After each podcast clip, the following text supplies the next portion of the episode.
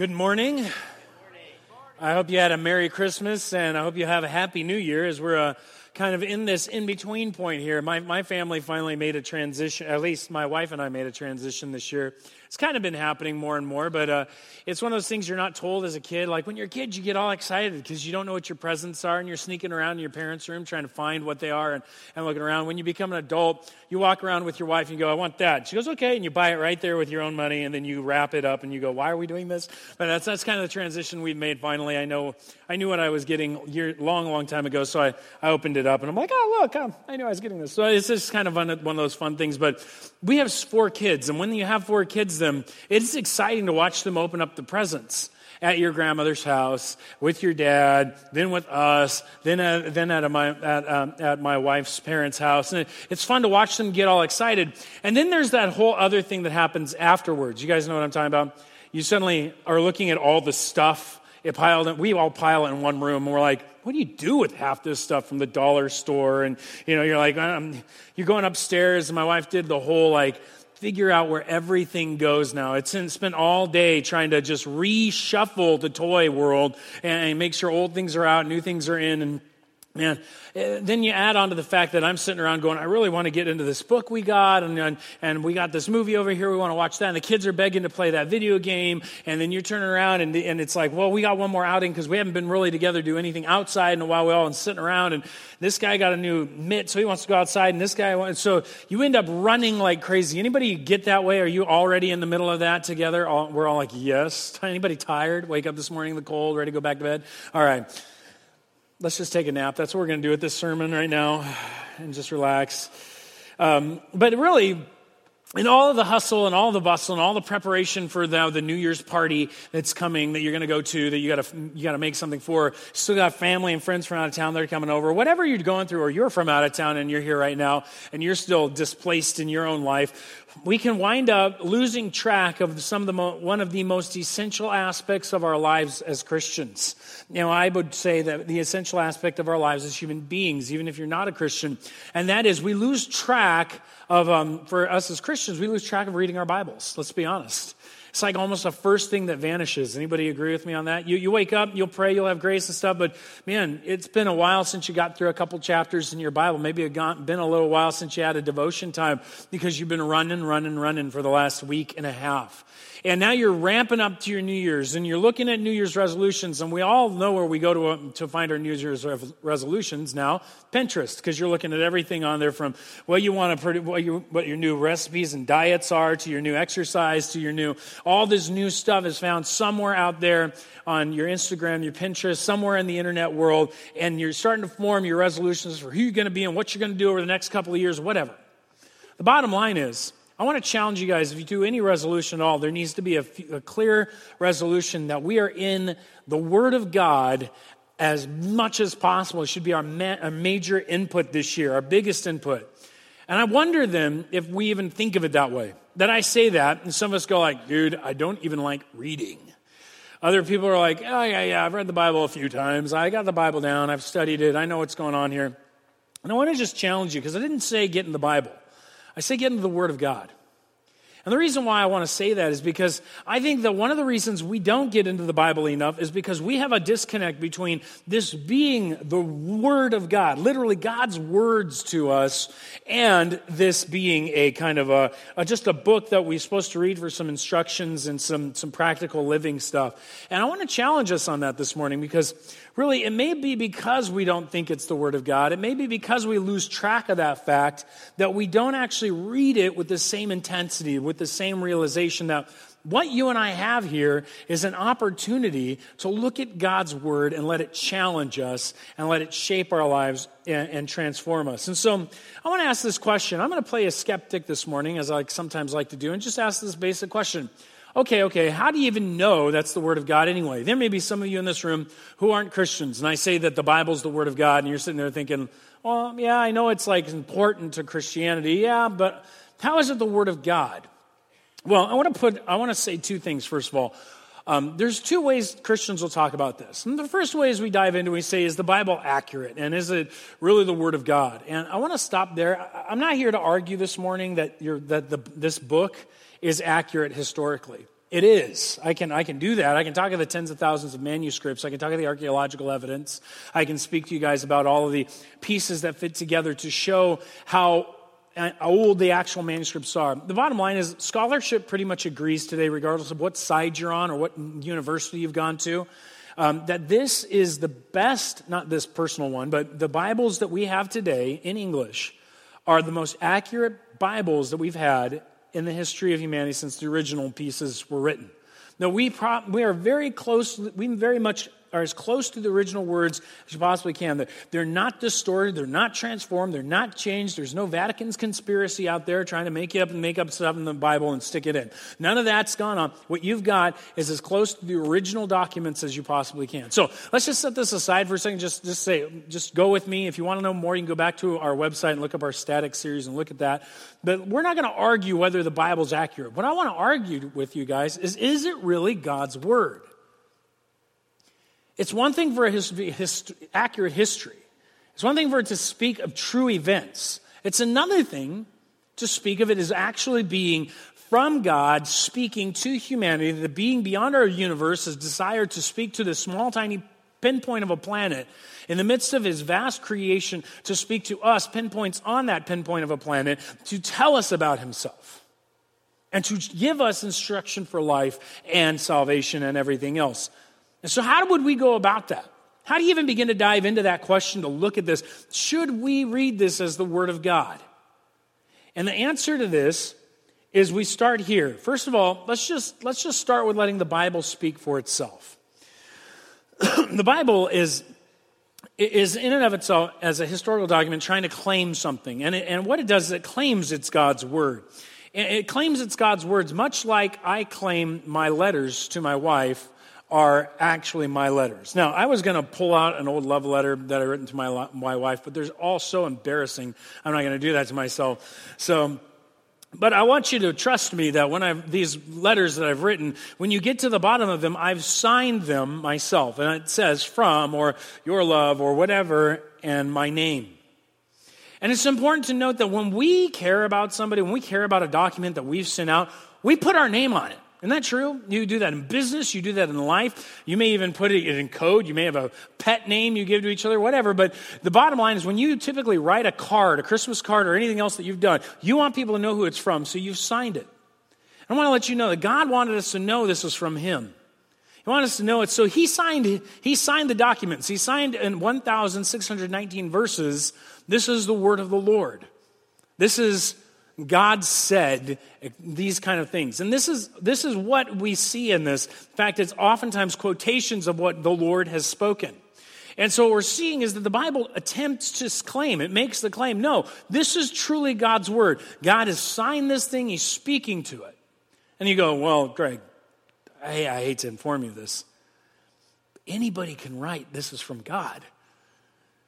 I know that. We all know that. I mean, I'm not sitting here going, see, case closed. Since 1,619 verses said it's from God. So we're all good. No, no, no, no, no. That's not an argument. But it's interesting. Because if the Bible's making the claim that it's from God, and this is God's word, then it, then it should have a deeper impact. There should be something more. In fact, I want to put it this way Imagine that it's many, many, many, many, many years later. God willing, uh, my wife is alive and I'm dead and not God willing that, but you know, that my I have a great grandchild somewhere who's come over to my my wife's house, and my my little frail wife is sitting there and catches my great granddaughter sitting in the house looking through these really embarrassing love letters, which are now really, really old. Some of them have fallen apart. In fact, my name has fallen off some of them. And she's reading this thing. And she and my wife goes, What are you doing? She's like, I'm reading these letters. Who are these from? They're so embarrassing, right? So she, she takes this and she goes, they're from your, they're from your great grandfather. And you know, she's raised in the scientific age because it's the future where everything is more scientific than it is today. And she looks and says, No, it's not. How do I, how do I know it's from, from grandpa? Oh, my great grandpa. How do I know that? And my wife goes, Because one, I told you it's from him, so I should know. But you know, put that aside for a second. How would I know this? There's no name on it. It's, even if it is signed, it could have come from somebody else. How do you know that it wasn't a forged, written thing and you forgot or whatever? And my wife leans over and says, Here, let me read it to you. And as she reads it, she puts it down, tears down her face because she misses me. And, uh, and, she, and she looks and says, You want to know why? Because his fingerprints are all over it. Look, this phrase here He used to say that all the time. He used to flip these words like this constantly. He, he, he, he misspelled this all the time. This is, here's things that he knows about me in the text that only he knew. She starts pointing out these things that give it an identity, that show it's me, regardless of whether my signature is on there or not. I find it interesting, but as you start to study and read through the Bible, as you start to get deeper and deeper into this text, God's fingerprints are all over this thing. It is everywhere in here. And what's interesting, it takes somebody to know somebody. You ever notice that? If I, you ever pull that up, it takes somebody to look at that and be able to say, I see, my wife would say, I see him in here because I knew him. You may not have known him, but I know him. And there's a relationship between knowing somebody's voice in a letter and knowing somebody personally. Because they correspond, because it's truly their words that are coming out. And I want to challenge that perhaps, just perhaps, there's some hints that people who knew God's voice were trying to tell us that this book was God's word because they could see who he was. They knew God well, they knew God intimately. I doubt anybody in the room would doubt that Peter, the apostle, didn't know God well. I think even general in our culture, people would say, yeah, Peter, St. Peter, he knows God well. He walked with Jesus. I mean, Jesus was God, so he walked with him. Now, we can argue how Jesus is God and stuff at another point, but we can, we'll go through that. But we can assume that Peter at least knew God, knew the voice of God, understood who God was. So it's interesting that in the book of Second Peter, he says, hey, no prophecy, speaking in general of the scriptures, was ever produced by the will of man, but spoke from God as they were carried along by the Holy Spirit. He's saying there's something in here that, that it's God's voice, God speaking. It's not from just men.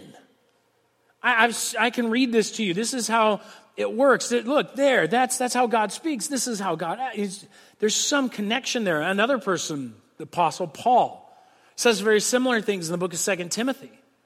He's read through the Old Testament, the Gospels, and Paul is writing, he says, Look, all the scripture is breathed out by God.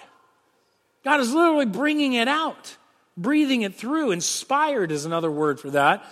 And profitable for teaching, for reproof, for correction, for training in righteousness, that the man of God might be complete, equipped for every good work. In fact, Paul takes it even to another level. He says, Look, this is not only breathed out by God, when you live it out, the people who do that look like, the, look like Jesus. They live a life like Jesus. Practically speaking, this word not only is God's word, but it's powerful like God's word to change people. As we know, he'd be thinking God's word is that word which created in the beginning, which is constantly recreating and changing us.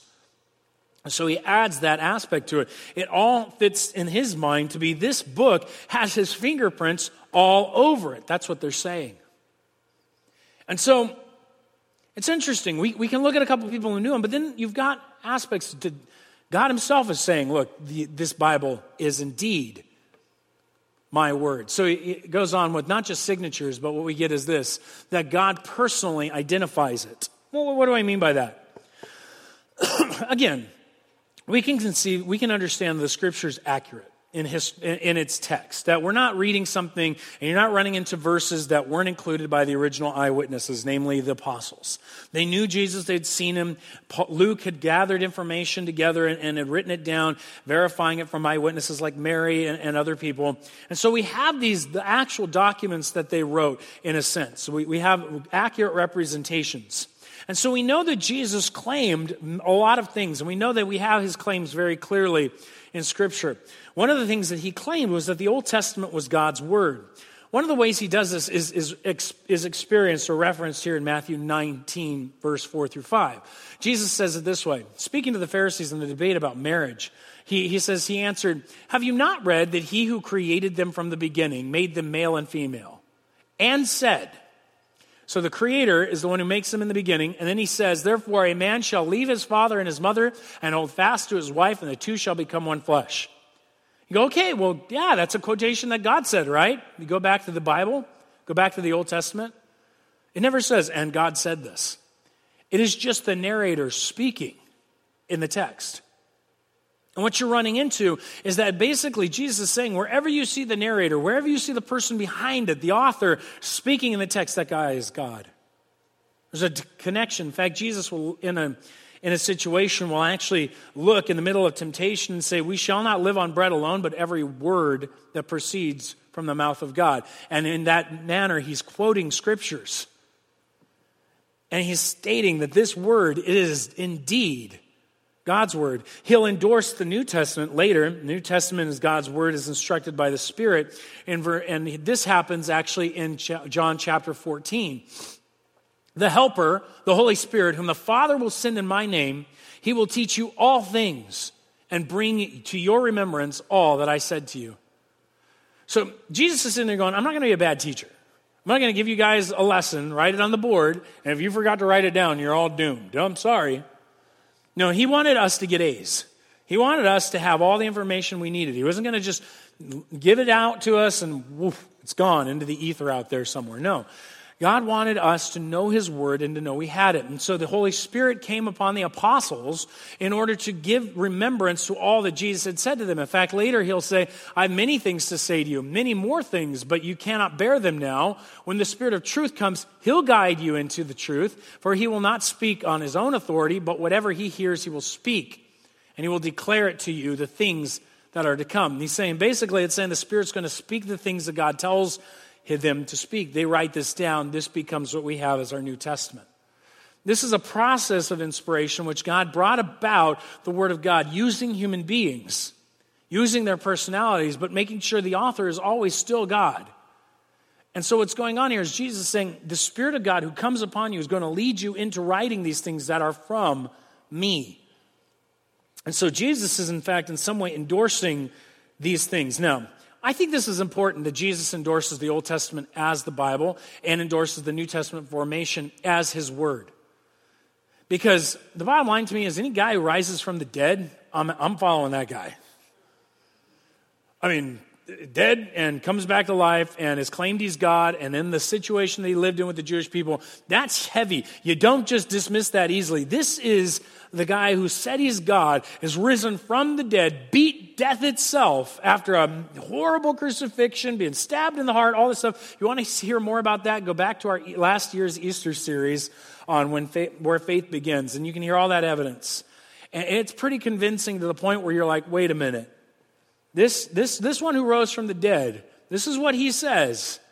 I think he kind of knows God pretty well and probably can endorse that the Bible is indeed God's Word. Now, Holy Spirit finally reveals the Bible as God's Word, but he reveals it in another way. He reveals it personally. And here I can only speak for myself. And I can speak from other, from other witnesses that I've read about and I've talked to, and those of you in this room, you can only attest for yourself. But there's a doctrine in the scriptures called illumination. It's an odd t- doctrine. Very few people have heard about it. But the idea is that once you become a Christian, once you're saved, there's something that occurs where the biblical text becomes alive in a way that it starts to convict you and change you. I'll tell you, I've experienced this so powerfully in my own life. There were times I'd read the Bible and I'd be like, whatever, this is an old book, you know, kind of thing, as I was growing up. I was exposed to it, I didn't understand it all the way, I went through some of the Sunday school materials and stuff. But when I became a Christian in my senior year of high school, I went back to the Bible and then I opened it up to the book of James. I don't know why James seems to be the one that smacks all young, young believers, but it sure smacked me. Every page seemed to be talking directly to me, about me, who I was, what I needed to adjust, what I was doing. I couldn't stop writing. I couldn't stop reading. It was as if God, I would ask a question and God would answer the question in the next cha- in the very next chapter. It was living to me in a way that had never lived before. It was challenging me in the places that I never wanted to be challenged before. It was revealing sin that I never revealed, never thought was mine. And there's something about suddenly that I understood and I recognized the voice that was there, the very voice that had called me, the very voice that brought me to faith, was sitting here in a text, speaking to me, even more transforming me in a way that I wasn't looking to be transformed necessarily at the beginning.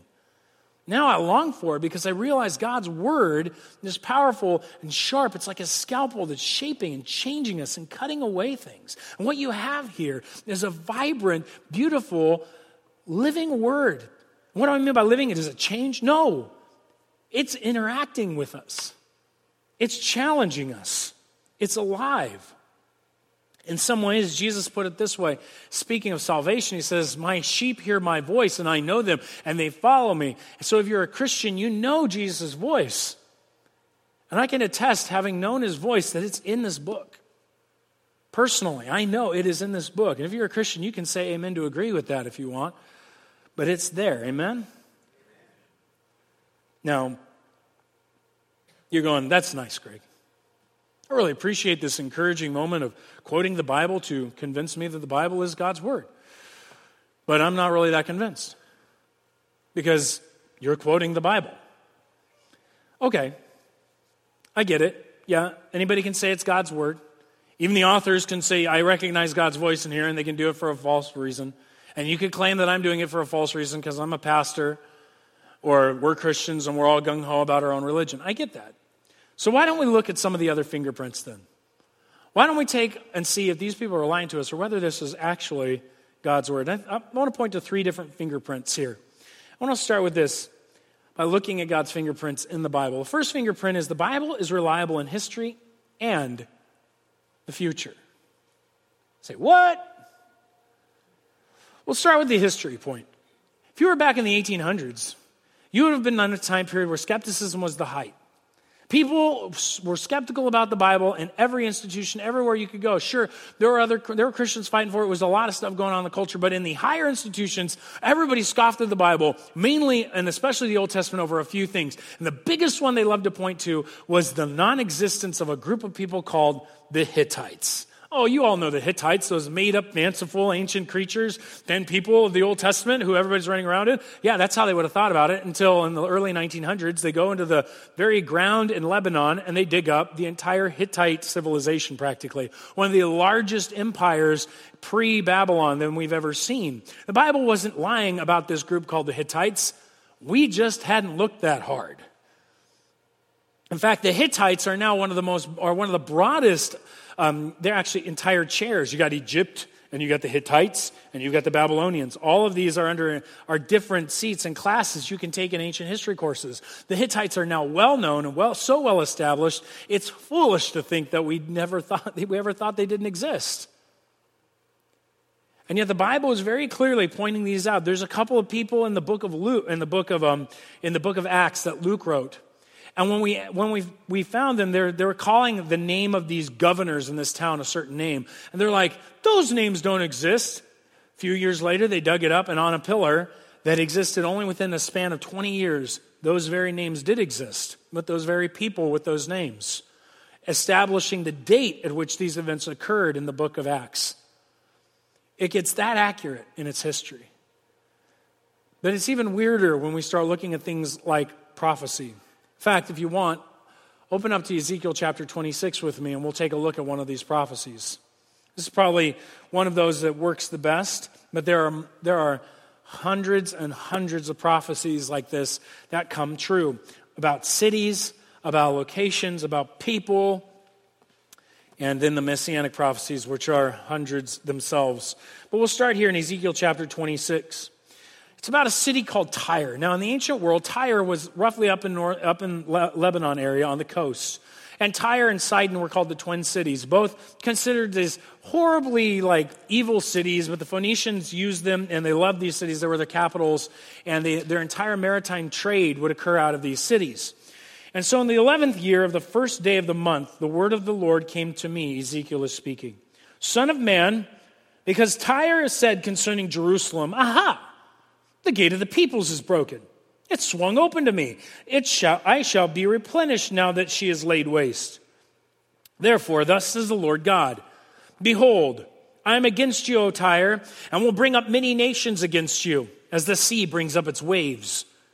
They shall destroy the walls of Tyre and break down her towers, and I will scrape her soil from her and make her a bare rock. She shall be in the midst of the sea, a place for the spreading of nets. For I have spoken, declares the Lord God. And she shall become plunder for the nations, and the daughters on the mainland shall be killed by the sword. Then they will know that I am the Lord. For thus says the Lord God Behold, I will bring against Tyre from the north Nebuchadnezzar, king of Babylon. King of kings with horses and chariots, with horsemen and a host of many soldiers. He will kill with the sword your daughters on the mainland. He will set up siege and wall against you, and will throw up a mound against you, and raise a roof of shields against you. He will direct the shock of his battering rams, and on and on it goes. Now, that last part is, is kind of interesting.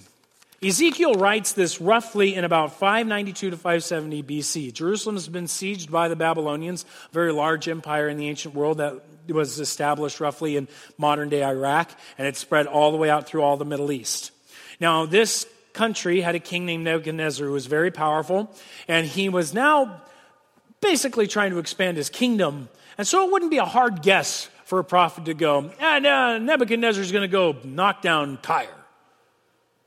You know, they're, they're still standing strong. He'll go after them next, especially since Ezekiel lived in the land of Babylon and was writing it from there. But what he couldn't have predicted is the other weird things going on. Nebuchadnezzar did indeed come, and the story is interesting. He sieges Tyre for three years, uh, three years after this prophecy. Not a difficult prediction to make. But he marches up, he comes against Tyre, he sieges it, he breaks through the walls and starts killing the people on the mainland. Well, most of the rich people had gotten in their boats and sailed across to an island that's just off of Tyre that was also known as Tyre. It's the rest of the city. And so basically, these Phoenicians are sitting there, and up comes Babylon, starts killing them. They go, sailing, sailing over the. Then they get on their little island, they turn around, they go, because they can't get to them. Babylon doesn't have boats and they're not a, they don't have a, a, a maritime army or any navy or they nothing. And so Tyre's just sitting over on their island going, Hey, Mr. Nebuchadnezzar, have a nice birthday. You know, I'll see you later. And that's exactly what he did. He kind of packed up his stuff, went on. Tyre stayed on the island until things fell apart, rebuilt on the mainland. Along came another and another and another, and on they go all through these years. But finally, about 300 years later, a young man gets it in his mind after having been trained by a, a, a very a wise, intelligent philosopher named Aristotle that he wanted to take over the world.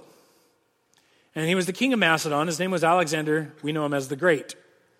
Rises up and starts conquering Persia and conquering these, these areas and taking over until he also in India. But on his way down the coast of the, of the Mediterranean, he comes upon the city of Tyre.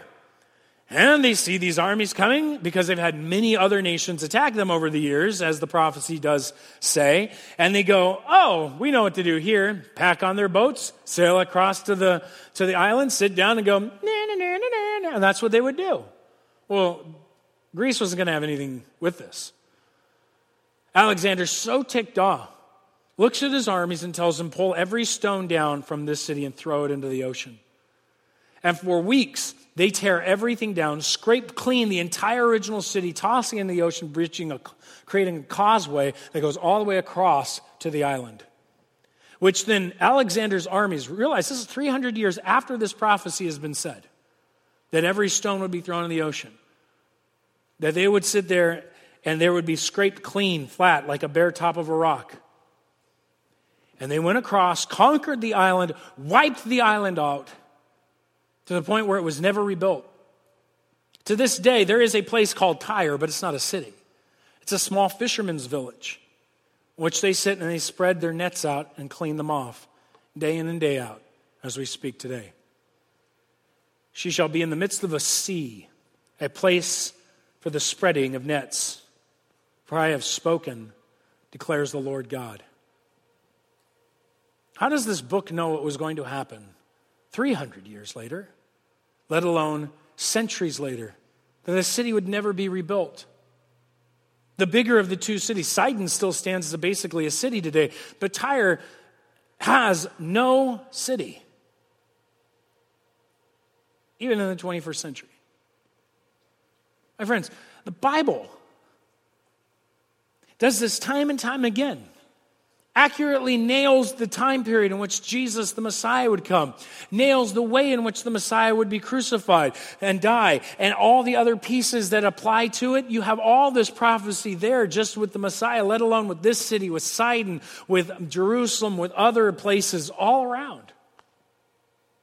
In fact, with Jerusalem, Jesus himself shows his ability to prophesy and knowing of the future as he, his disciples come out of Jerusalem, out of the temple, come marching up on a hill, sit down with him, and Jesus says, and they say to Jesus, Look, teacher, what wonderful stones, what wonderful buildings, pointing basically to the temple complex.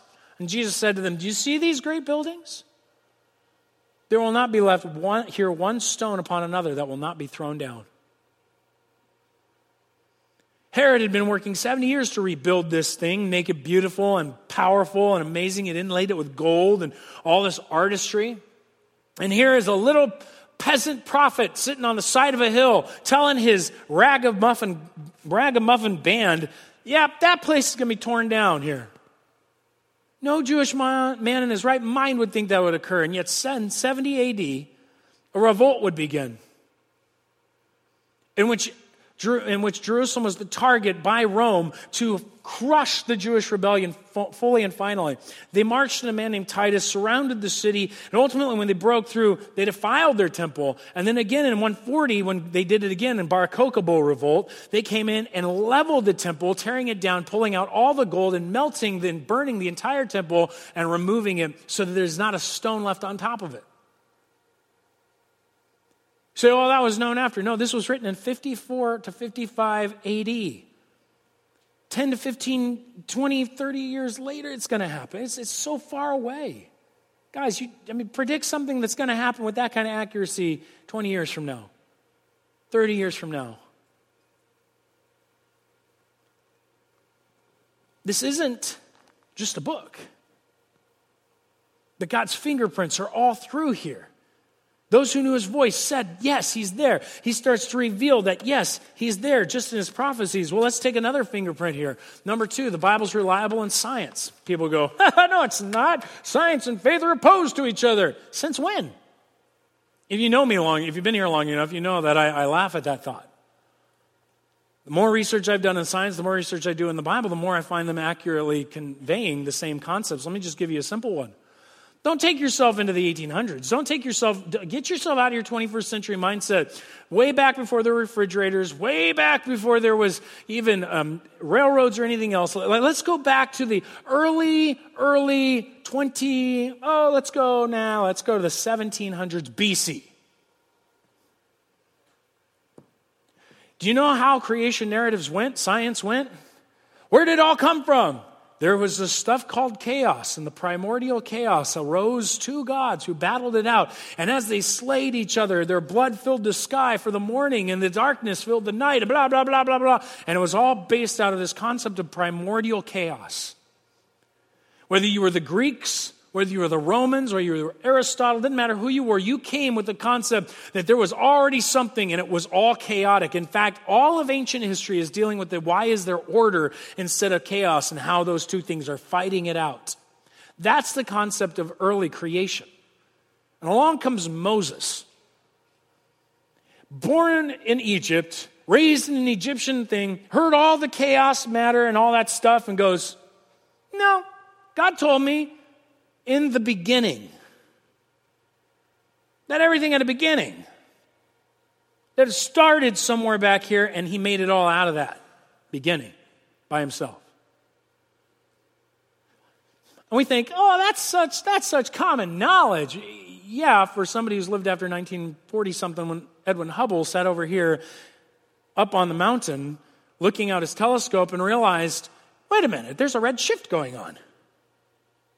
You know, redshift is the galaxies moving further and further away from our galaxies as things are spreading out in the universe. And so scientists sat down, started looking at it, inferring things, and looking back and going, oh, wait a minute. Um, all this collapses together into a point. This is, there was a, to a beginning point where it all started.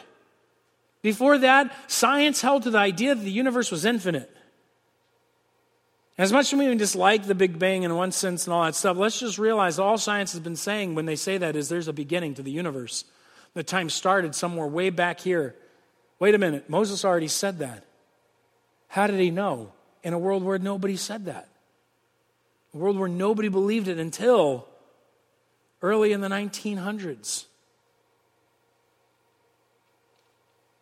As the science is accurate, And the Bible is accurate about its science. In fact, the ancient world ran around wondering why there was order instead of chaos and believed that the gods were holding things together and doing all this stuff. Well, the Bible does come along and say God is holding it all together, but he says that God's holding it together by his word, according to the book of Hebrews. Like, well, what does that mean?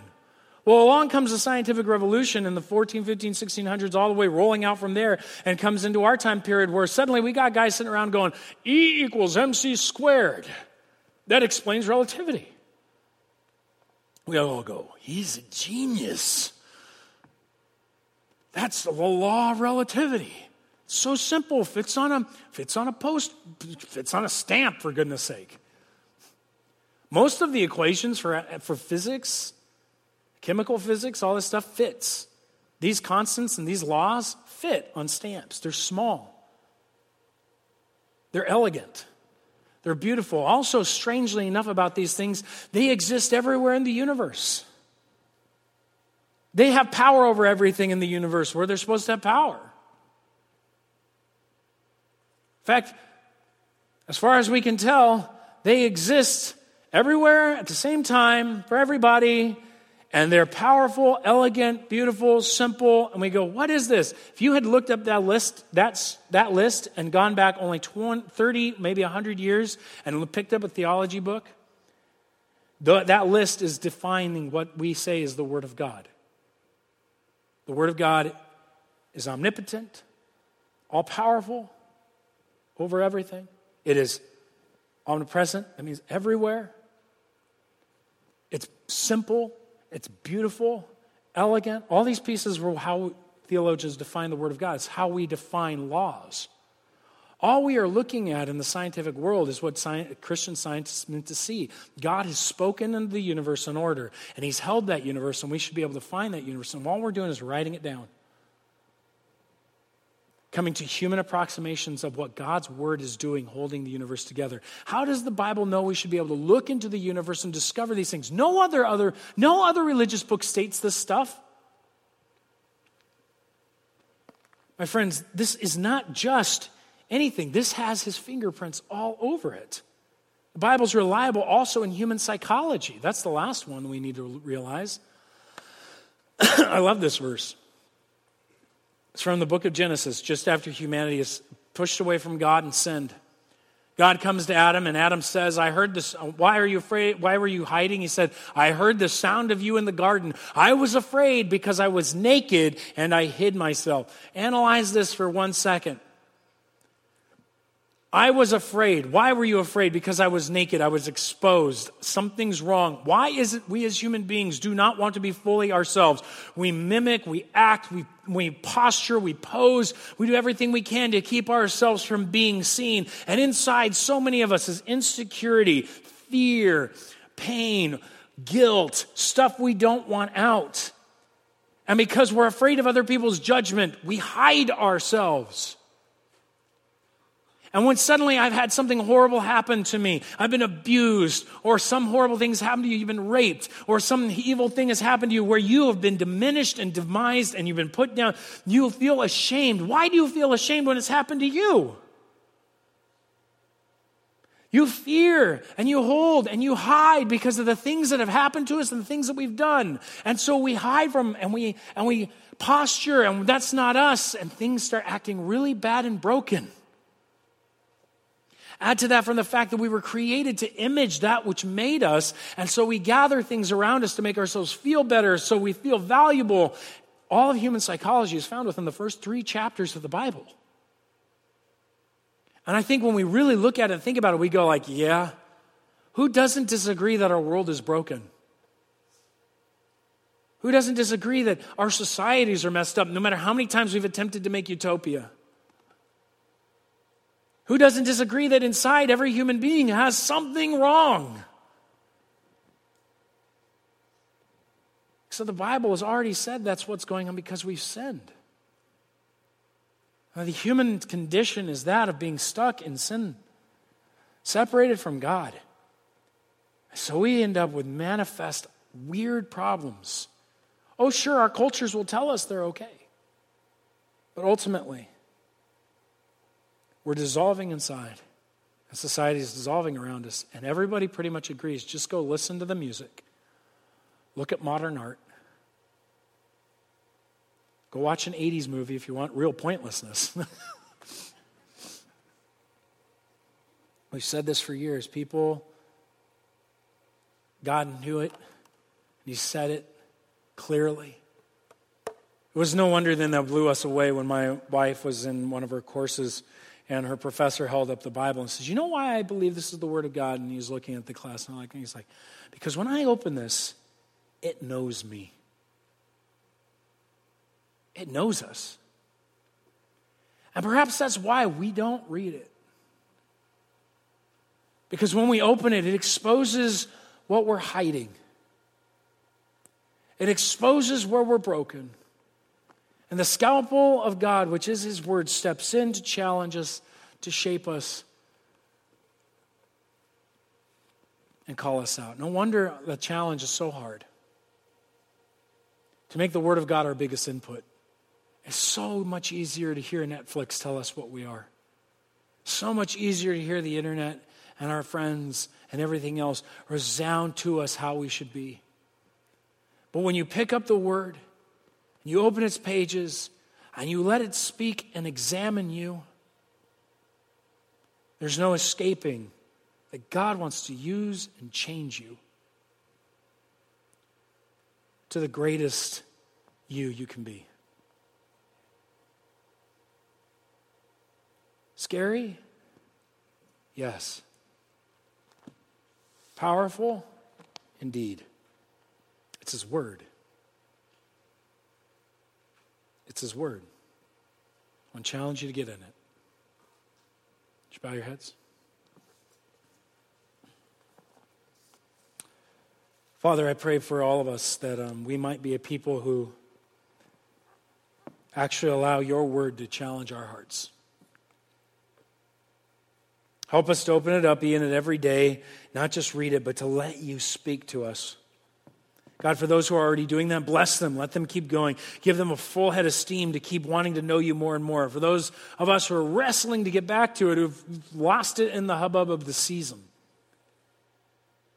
bring us back, we pray, that we might know you more and hear from you daily. It's in Jesus' name that we pray. Amen.